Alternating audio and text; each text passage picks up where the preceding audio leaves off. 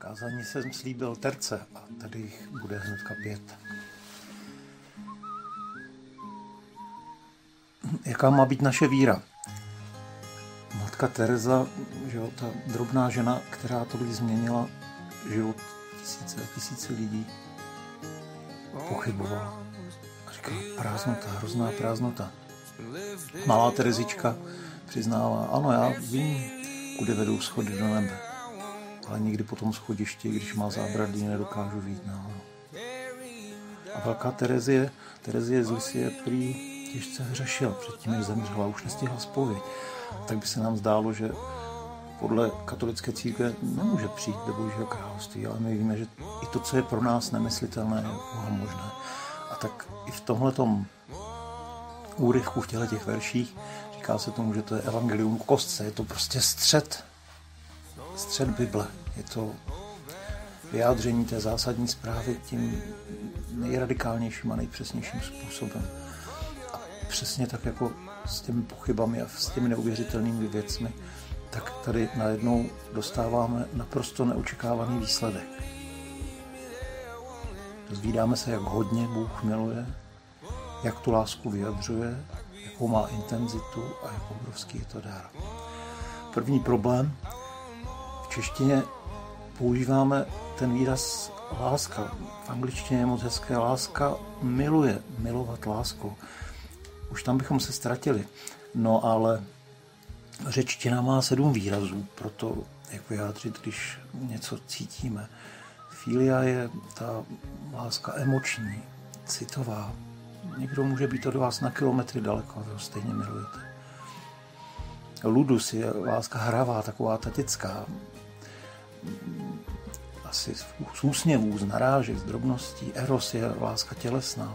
Pragma je láska osudová, taková dlouhodobá. Agape je bezpodmínečná. To, to tady je ten výraz agape. Storge je láska rodičovská. Láska dětí k rodičům, rodičů k dětem. A filantia je ta asi nejtěžší láska mít se rád, jako zdravě se mít rád a mít se v. Neboť tak Bůh miloval svět, že dal svého jednorozeného syna, aby každý, kdo v něho věří, nezahynul, ale měl s ním život věčný v nebi. Protože Bůh neposlal svého syna na svět, aby soudil, ale aby spasil. Je to střed, všechno ostatní v písmu jsou komentáře. Jsou to komentáře nádherné a já si jich moc vážím, ale střed a jádro Bible je tady. To je to podstatné. Pokud ale nedokážeme dobře vyjádřit lásku a to, ten neočekávaný výsledek, tak je potřeba si nějak pomoct. Mě napadly takové drobnosti spojené s Nobelovými cenami.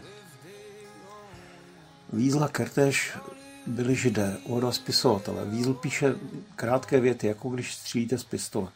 Kertéž napíše větu a ta věta je přes sedm stránek. Oba dva dostali Nobelovu cenu. To není tak zajímavé, protože těch židů, kteří Nobelovu cenu dostali, je obrovská spousta. Ale Kertéž ji dostal za literaturu a Vízl za mír. Oba dva se narodili v Maďarsku. Dnes Siget, tam, kde se narodil Vízl, patří Rumunsku, ale tak podstatné to není. Proč to je právě, kde je ten neočekávaný výsledek tady spolu s Kertéšem dostalo Nobelovu cenu ještě dalších sedm židů. Všichni byli z Maďarska, všichni byli z Budapešti a všichni chodili do jedné třídy. No tak to teda, to už jako člověk si říká, tohle ale možný není, jenže to tak skutečně je. Chandra Sekar byl Int. V 21 letech dostal stipendium Anglii, tak nasad na parník a na tom parníku vymyslel, co se stane s hvězdami, pokud se na nich eh, skončí oheň, pokud prostě dojde helium a vodík, přestane tam ta termická reakce.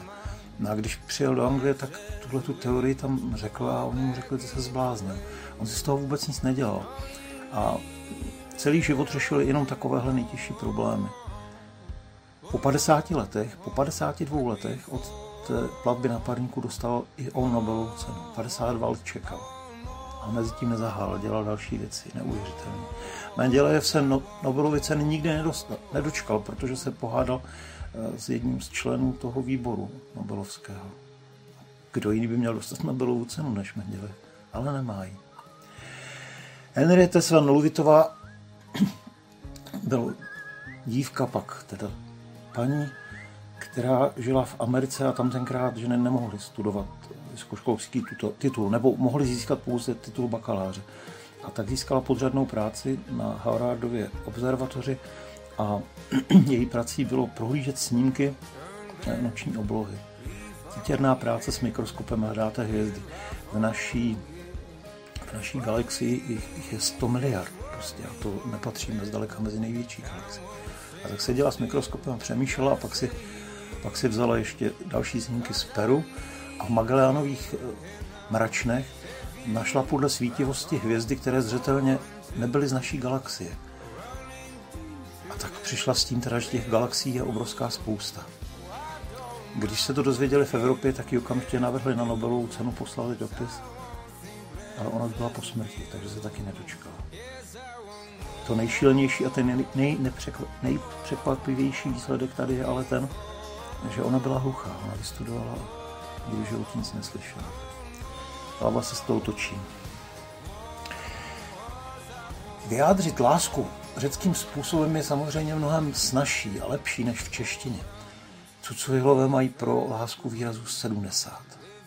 Narazil jsem na to tenhle ten týden v jednom rozhovoru a to jako ta láska trvá pořád, neustále, ať děláš cokoliv, ať si kdekoliv. Když by se rozeběhla hlavou proti zdi, on tě miluje přestože. My lidé se milujeme, protože se nám někdo líbí, vážíme si ho, ceníme si jeho kvalit, vlastností, drobností, vtipu, humoru, jeho slov. On nás miluje přestože. I když věšíš prádlo, když vlaje, kdykoliv. On tě miluje přestože. Bylo by škoda tahle ta slova nějak devalvovat. Mějte hezkou neděli.